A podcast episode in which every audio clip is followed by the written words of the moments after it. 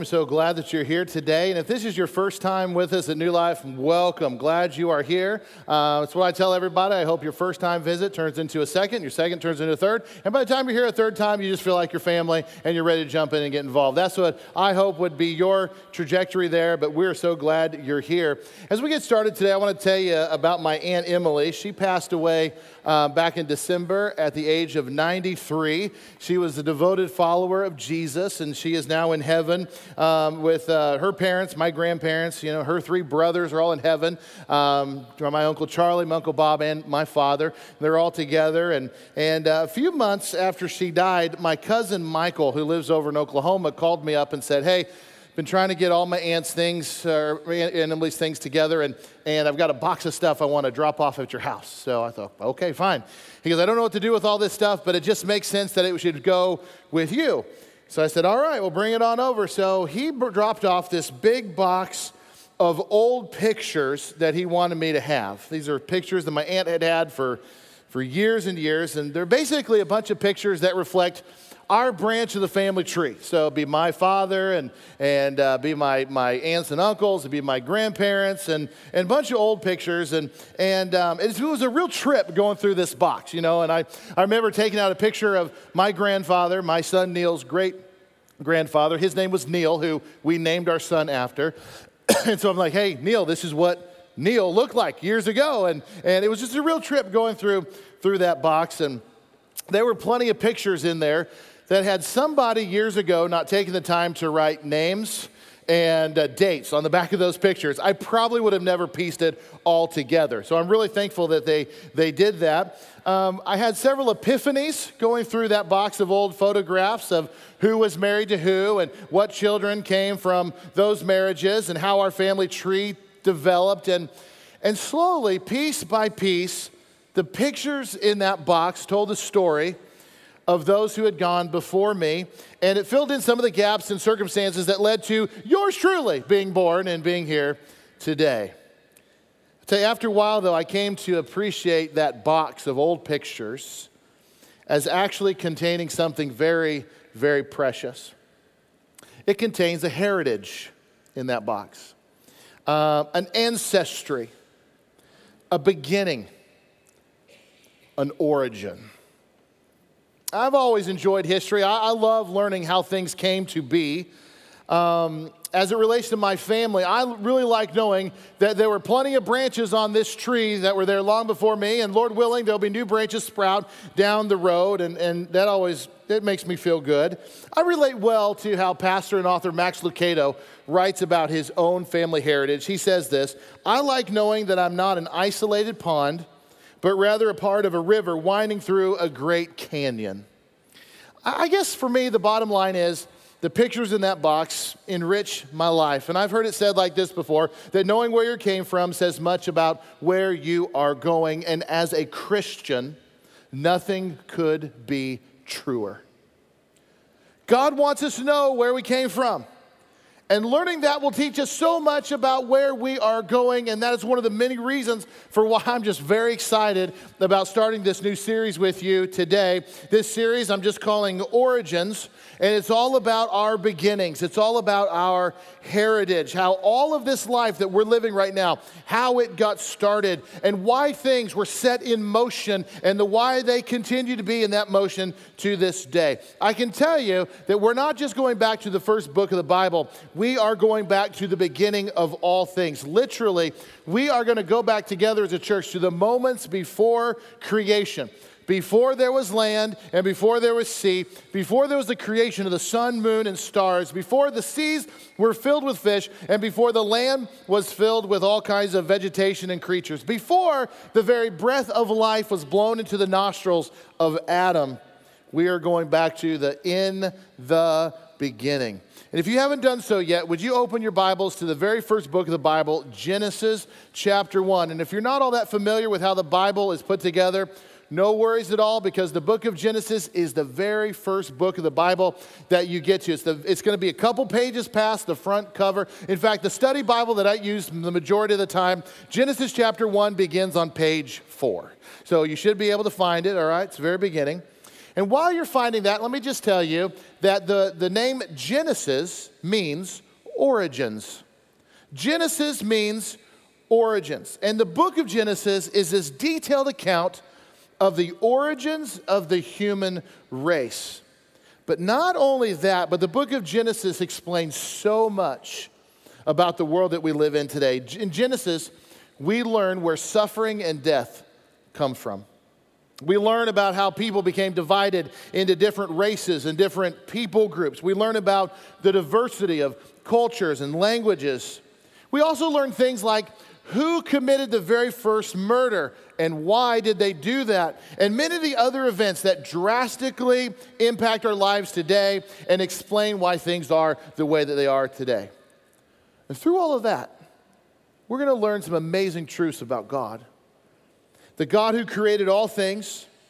We're going to learn how creation unfolded and how, the, how creation actually set the stage for everything today. Even how we count days and months and years was all started right here from the book of Genesis.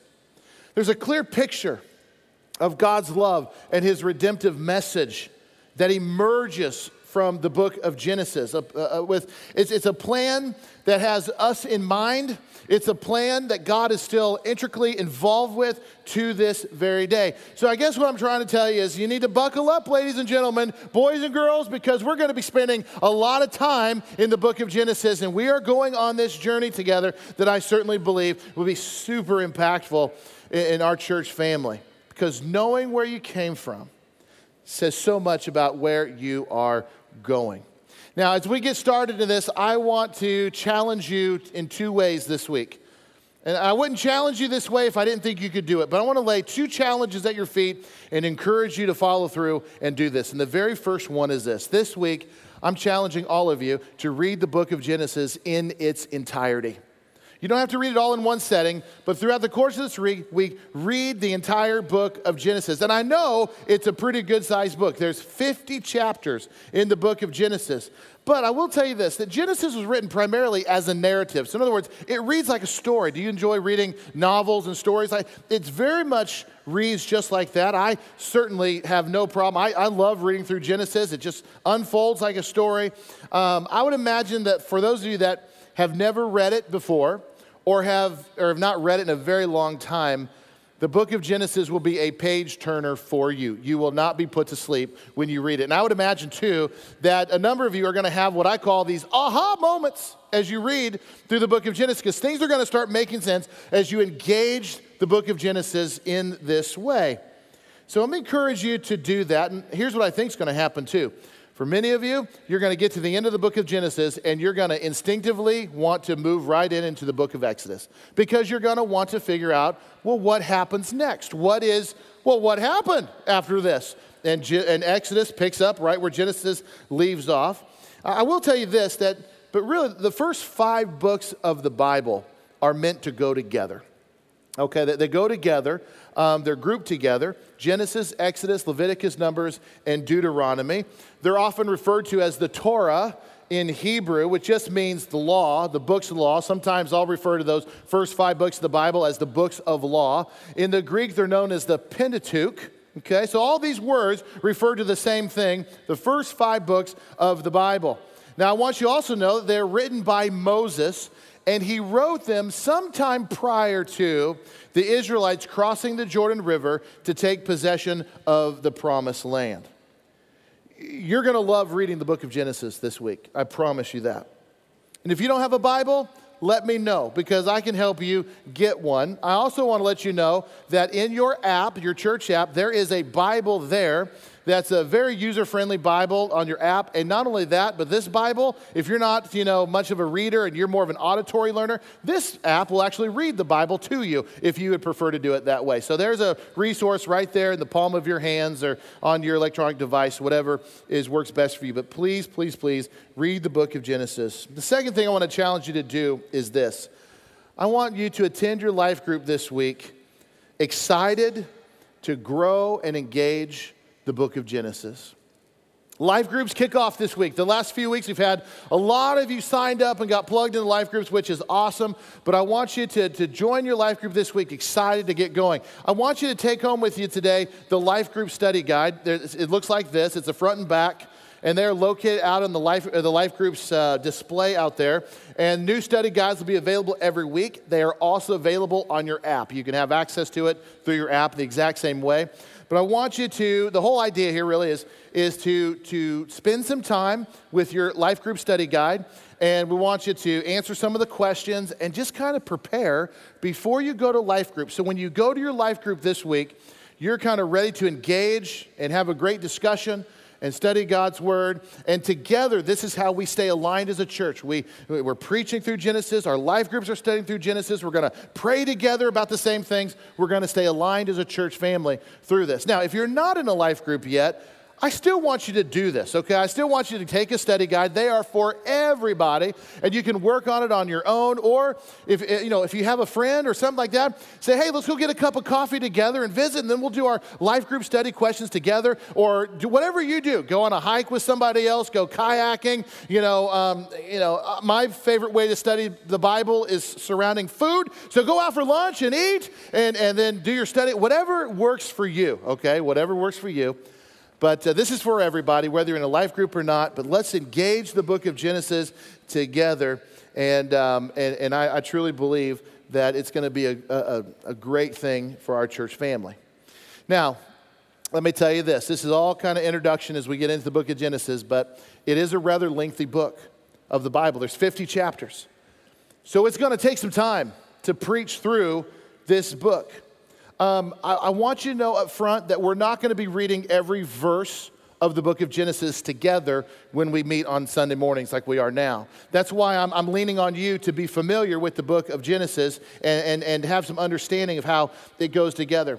But we're going to be pacing ourselves through the book of Genesis um, at a pretty good pace um, together. Uh, we're going to work our way through it much like we did the book of Revelation. Do you remember when we went through that last, last summer? Uh, we, uh, we did more of a section by section approach to it. We didn't do verse by verse, but it's more section by section approach. So we're going to do the same thing with Genesis. So we're going to be obviously talking about creation, the fall of man, you know, our enemy, the devil. We're going to talk about uh, the flood, Noah's ark, the Tower of Babel, um, uh, God's promise to Abraham, and so forth. As you work through the book of Genesis, we're going to be moving along at a pace like that. And my goal here is, is at the end of this, everybody in our church family who stays with us during this series is going to have a really good understanding of this foundational book of Genesis. Now, I also want to let you know that the book of Genesis is probably the most attacked book in the Bible. Did you know that? It is, it's the most scrutinized, the most attacked book in the Bible because let's face it, if you can undermine the fact that God created the world and undermine the origins of man, then you can pretty much have whatever philosophy you want. So the book of Genesis is, is, is attacked a lot. And I'm not going to spend all of our time together defending it or, or chasing every rabbit trail. Literally, if, if we did everything verse by verse and, and defended every argument, we would be here for years trying to go through the book of, of Genesis. If you're one of those people that like to take deeper dives and, and you want to chase some of these, these different lines of thinking, you just let me know and I'll help you point, I'll help point you down that direction and set you off on a course so you can do some study on your own, and I'd be happy to do that. But there's going to be parts of the book of Genesis that I'm not even going to address. There's going to be other parts that I'm going to summarize. It's going to sound like this This is what happened next. These are some of the details, and now we're moving on to this. So there's going to be some summarization, and then there's going to be some parts that we are going to plow into and dive down deep and really unpack. I think you're going to really enjoy the, the way that we're going to go about our study of Genesis. Now, at the end of the day, there's some things that happen to us when we study and understand the book of Genesis. And I'm going to share three of them with you this morning. Three things that I believe is going to happen by studying the book of Genesis. Number one is this studying and understanding the book of Genesis will absolutely change your life. And that's not me making some big, vast overstatement, and that's not me being dramatic for effect or anything like that. That's really the, the way that I believe that studying and understanding the book of Genesis can change your life. See, I'm a firm believer that you can't really understand the New Testament until you have good understanding of the Old Testament. And I don't believe that you can really have a good understanding of the Old Testament if you don't have a good understanding of this foundational book called Genesis. Just how foundational is the book of Genesis? Well, I can tell you there's over 35 times in the New Testament that it quotes the book of Genesis. There are hundreds of allusions throughout the Old and New Testament that look back towards the book of Genesis as a reference. Even Jesus quoted the book of Genesis, and there were many times he alluded to things that happen in the book of Genesis. This is an extremely foundational book of the Bible. In fact, the entire Bible builds off of what happens in the book of Genesis.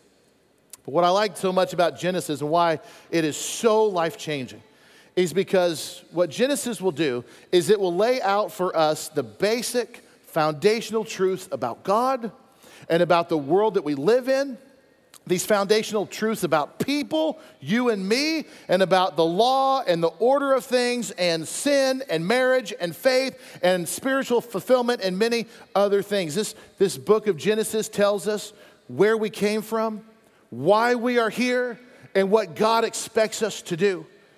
Genesis will also explain to us um, how the whole Jewish nation began. You know, the Bible calls them the Hebrews or the Israelites, and they're referred to as the Jews even to this day. These are the people whom, whom God would reveal himself to the world through. These are the people who would write the Bible.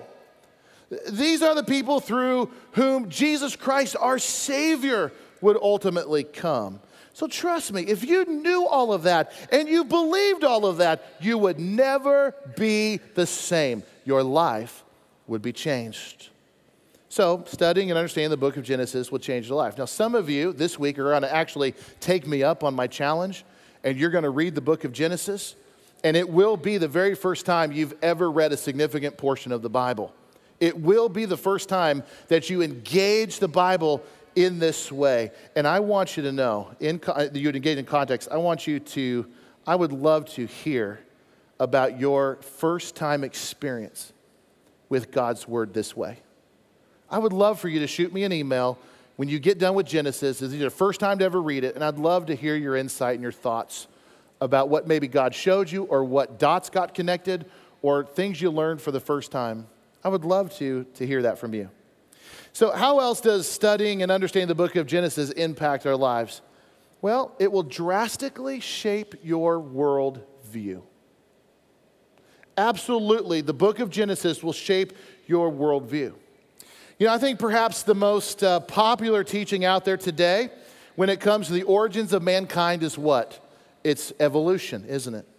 In very simple terms, what is evolution? Evolution is this idea that mankind evolved from millions and billions of years of time, and, and things just evolved where we started in these single celled organisms, and we grew into, over millions of years, these complex, intelligent, diverse Homo sapiens that we are today. That it took millions of years and we evolved to it. And the primary objective that we have as humans today is to pass on our DNA, prolong the species, and then die. That sounds wonderful, doesn't it? Doesn't that sound wonderful? That our purpose is to pass on our DNA, prolong the species, and die. Within evolution, there's this idea of survival of the fittest. So, what we want in that kind of understanding, what we want, what we desire becomes first and foremost because it's all about our survival. It's all about what will prosper us. Um, in that kind of thinking, we only have to answer to ourselves. There is no God, there is no higher power overseeing anything, there's no consequences to our sin, there's no afterlife. You just do what feels right because you are the most important species on the planet. Evolution drives that narrative. And if you believe that way, and I would argue that most Americans believe something along those lines. And if you believe that way, then, then how you see the world and, and, and, and, and how you address particular issues is all shaped by a particular world view. So you think about the things that we're dealing with and the conversations we're having as a country right now. things like COVID 19 and terrorism and war and taxes and gay marriage and abortion and gender, vaccinations, politics, immigration, mandates, freedoms, rights, and on and on and on and on. Something in this world is shaping how you think about those things, that there is a worldview, and this worldview impacts how you perceive and what you think and how you address these very significant issues um, that we're dealing with today. I believe that this belief in um, evolution and this removal of God from the conversation, where we've made truth relative to whatever we think it should be. I believe that that right there is the foundation that drives a worldview today, which leads to many of the awful things that are happening in our world. But believing the book of Genesis, starting with the very first verse, will drastically shape your worldview. Do you have your Bibles open? What's the very first verse of the book of Genesis say? It says, In the beginning, God created the heavens and the earth. You may have never thought about it like this before, but the very first verse of the Bible begins to shape your worldview. How you see and how you understand everything that, that you're confronted with in life. So, if you believe that there's a God and you believe this God existed before the earth and before the understanding of time and space, and if you believe that this God created everything, then I guarantee you your worldview will be drastically different than an atheist. Your worldview will be drastically different than a Muslim or a Hindu. If you believe all that, your worldview will be drastically different than the guy you sit next to at the office who is just living for himself and, and, and, and doing whatever he feels is right in his own eyes. It will be drastically different than your neighbor who's living for the weekend, who lives by the philosophy life is short, play hard. If you believe that in the beginning God created the heavens and the earth, then your worldview is drastically going to be different. I've said this a number of times, and, and I think this is a good, good time to say it again. But if you can believe the first five words of the Bible, in the beginning, God created. If you believe the first five words of the Bible, then there is no reason why you should have any problem believing the rest of it. Now, think about that. If you believe that in the beginning God created, then you should have no problem believing, too, that a man named Noah could build an ark that would save his family and two of every kind of animal from, the, from a worldwide flood. If you believe that in the beginning God created, if you can believe the first five words of the Bible, then you can also believe that, that God could cause the Red Sea to split wide open and the Israelites could walk across on dry ground. If you can believe that in the beginning God created, then you can also believe that, that uh, God's people could march around a very powerful city with lots of walls and they would just fall down. If you believe that God, in the beginning, God created, you can also believe there's a guy named Noah who got swallowed by a big fish, lived in his belly, then got barfed up on dry ground three days later. If you can believe the first five words of the Bible, in the beginning, God created. Then you can also believe that God would step out of heaven as Jesus, would walk among his creation, teaching about the kingdom of God and what it means to be saved, and that he would die on a cross, be placed in a tomb, three days later be raised to life, and today sits at the right hand of the Father who one day will return for his people. If you can believe the first five words of the Bible. So, Genesis drastically impacts your worldview. Third thing that I believe studying and understanding the book of Genesis does is it grounds you to the core doctrines of the faith. Right here at the very beginning of the Bible, it grounds you. I've been very open with you, very honest with you about some of my frustration and concern with the direction the American church is, is going these days, and how I see a number of Christians that are sacrificing core biblical convictions for more of a secular, harmonized version of what they call Christianity. There's a name for that. It's called progressive Christianity. And it just tries to pr- uh, harmonize secularism and Christianity together, and it just doesn't work. And I've been very concerned. We, we see this in many of our mainline denominations. They try to wrestle through the important issues of sexuality and marriage and social justice and things like that. We see this harmonizing of secular thinking, and it's just wrong. But even many Christians are moving off their foundations when it comes to the book of Genesis. And there's some reimagination there's reinterpretation going on about the origins of man and how we all came to be. Instead of taking the book of Genesis as the clearly taught way that it is, they try to make it harmonize with more of a secular thought. I'll give you an example. There's a growing acceptance among some Christians that try to blend evolution and God created together. It's called theistic evolution. It's a real thing. It basically says this that God brought into existence mankind, but he did that not through a seven days of creation. He did that through an evolutionary process over millions and millions of years. And during that whole survival of the fittest process of evolution, we have evolved through, through millions of years of disease and death and suffering to all evolve to boom, one day Adam and Eve pop up on the scene. That's theistic evolution in a very simple way of describing it. Do you know the huge problem doctrinally, the- theologically, that gets created by thinking like that when many Christians are trying to harmonize these two things together? Is that that line of thinking completely undermines Jesus' ministry, specifically his death and his resurrection. I'll tell you how. Because with theistic evolution, death death is actually something that happens prior to the fall of man. You know, all those millions and millions of years of survival of the fittest where disease and death and all that stuff takes place.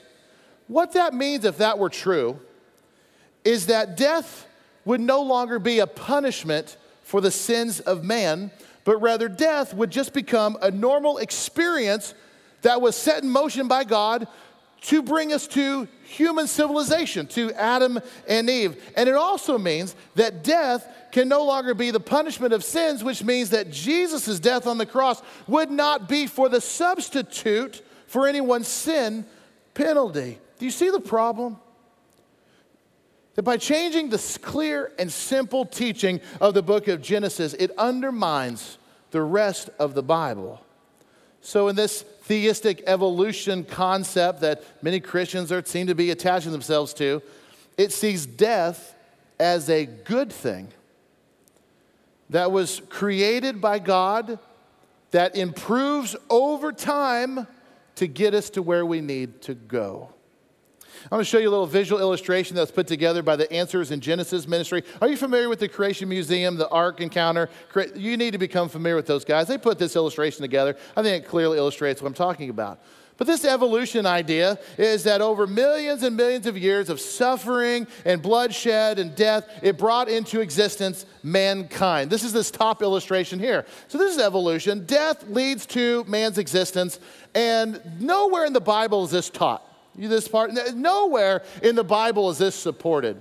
But what does the Bible teach? The Bible teaches that God created, this is this lower illustration, that God created, and then man's actions, his sin, is what created death. That's his actions, his sin led to sin's greatest consequence, which is, which is death. So death is only introduced after the fall of man, which is why Jesus had to come and die on the cross for our, in our place to handle the sin penalty that we deserved, but Jesus took in our place. Romans 6:23 says it really well. For the wages of sin, okay, the wages, the consequences, what we deserve is what? It's death.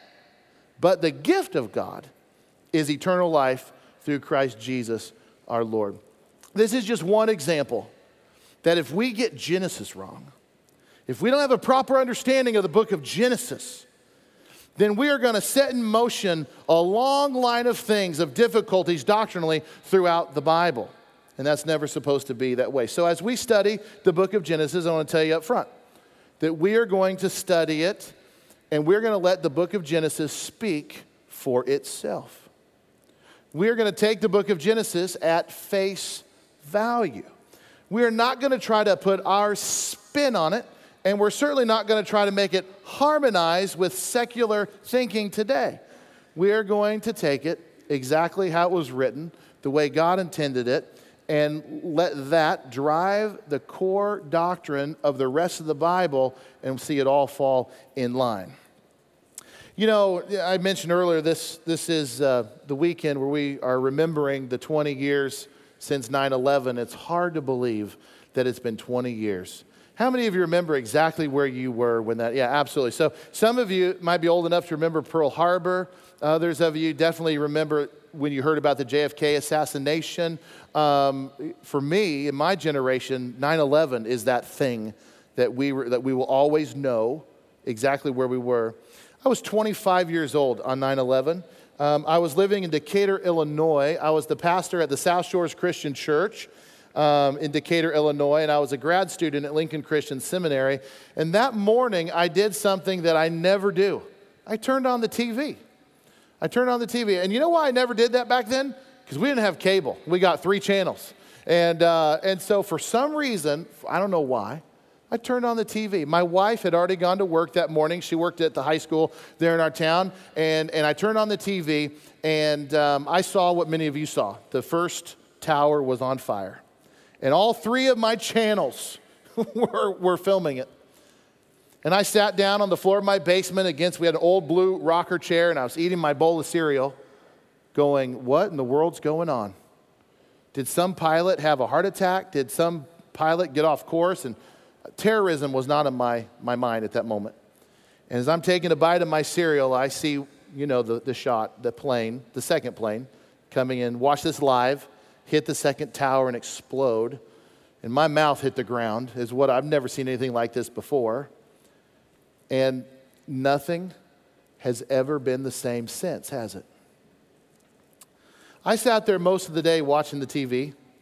Um, I fielded many calls from people in our congregation. Some of them were in tears. What do we do? What does this mean? Is Jesus coming back? There was all these questions. I had one lady in our church call me and said, I don't know what to do. Is the church open? Can I just go in there and pray? I'm like, yeah, the church is open. Go pray. Absolutely that evening, several pastors in our community organized a worship and prayer service at one of the parks, and hundreds and hundreds of people poured into that park. And we sang hymns to God and we prayed together that night. Maybe you did something very similar. What we saw on 9 11 was pure evil on display. Where does our understanding of good and evil come from? Where does our sense of what is right and what is wrong, where does that come from? When we say things like God is good, why and how are we even in a position to determine such things? Where does our moral compass come from? Good versus evil, rights versus wrongs, a good God who loves his creation, those things are all rooted in the book of Genesis. But not only that, but the very first seeds of salvation are planted in the book of Genesis. The very first promise that there is going to be a Savior who is given to the world, well, that begins to develop right in the opening pages of the book of Genesis.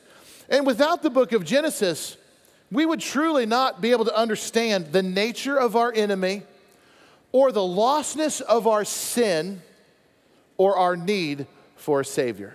And I, I want to show you real quick what I'm talking about. In Genesis chapter 3, verse 15, we hear for the very first time the promise of this Savior. It says this in Genesis 3:15.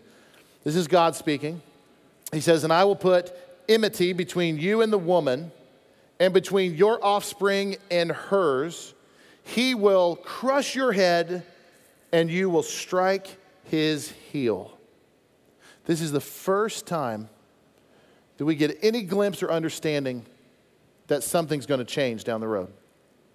So, this passage tells us that, that the seed of the woman, which we know is Jesus, will bruise the head of the serpent, which we know is Satan, and this serpent would bruise the heel of this woman's offspring or her seed.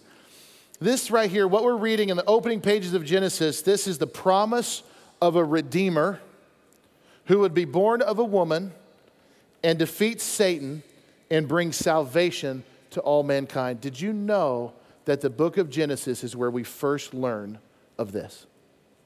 Uh, not only there, but other places in Genesis speak of Jesus coming as well. Genesis chapter 12 and Genesis chapter 22 also speak of something that's going to change down the road. In Genesis 12 and Genesis chapter 22, God promises to bless all peoples through Abraham's family.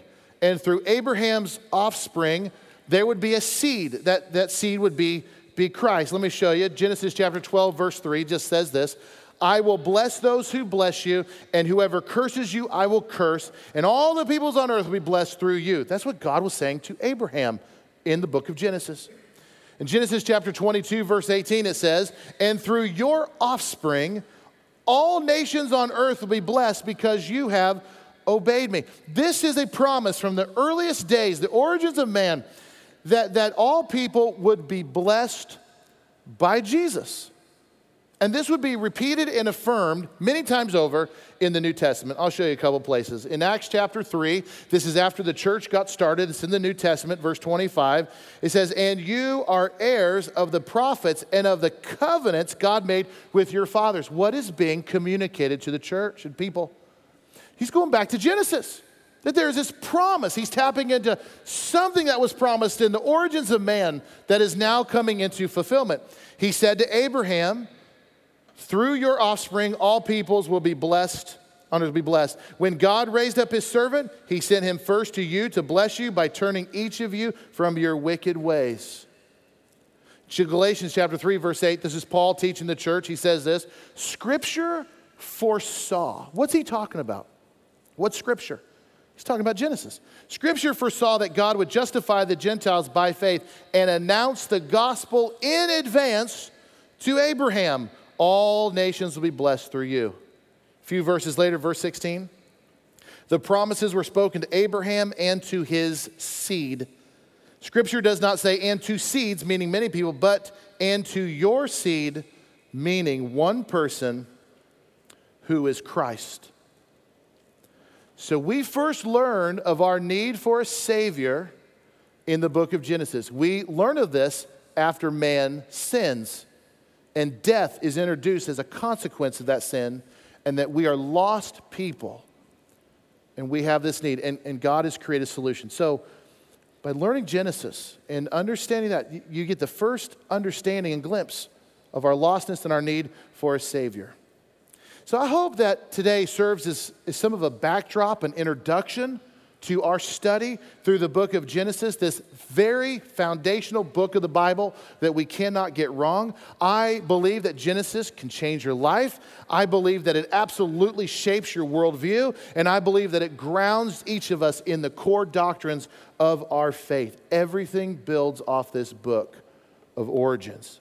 Knowing where you came from says much about where you are going. And I, I guess my hope and prayer for us as a church as we wrap this up today is that we would, we would see God like King David saw God. And he wrote it down in Psalm chapter 90, verse 2. He says this Before the mountains were born, or before, or before the mountains were born, you brought forth the whole world. From everlasting to everlasting, you are God. Let me pray for you. Dear Lord, that's our declaration today. Before the creation of the world, before the mountains were brought forth, from everlasting to everlasting, you are God. And Lord, I just pray you help us as a church family take to heart the clear, undeniable teaching of this book of origins. Lord, I pray you help us as a church family connect well with our heritage, where we came from, but Lord, also that you'll use our study through the book of Genesis to clearly point us in the direction we are to go. But Lord, as we get done here today, I thank you specifically from the very beginning. You have set in motion our need for a Savior. You created a plan, you created a solution for our greatest need, which was forgiveness of sins. Lord, not only that, you have created a final destination heaven, Lord, where we get to be with you for all eternity. Those who would come to you in faith, who would believe in the death and resurrection of your Son, Jesus Christ, who would live for you, Lord, I, I thank you that the final destination is not wrapped in lostness or sin. No, the final destination is surrounded by your glory for all eternity. And we thank you for that, Lord. We thank you, Lord, for the seeds of that salvation were planted in the book of Genesis. Lord, I pray that each and every one of us would take to heart and take hold of salvation's promises and that we would live for you, Lord. It's, this is our prayer. In Jesus' name,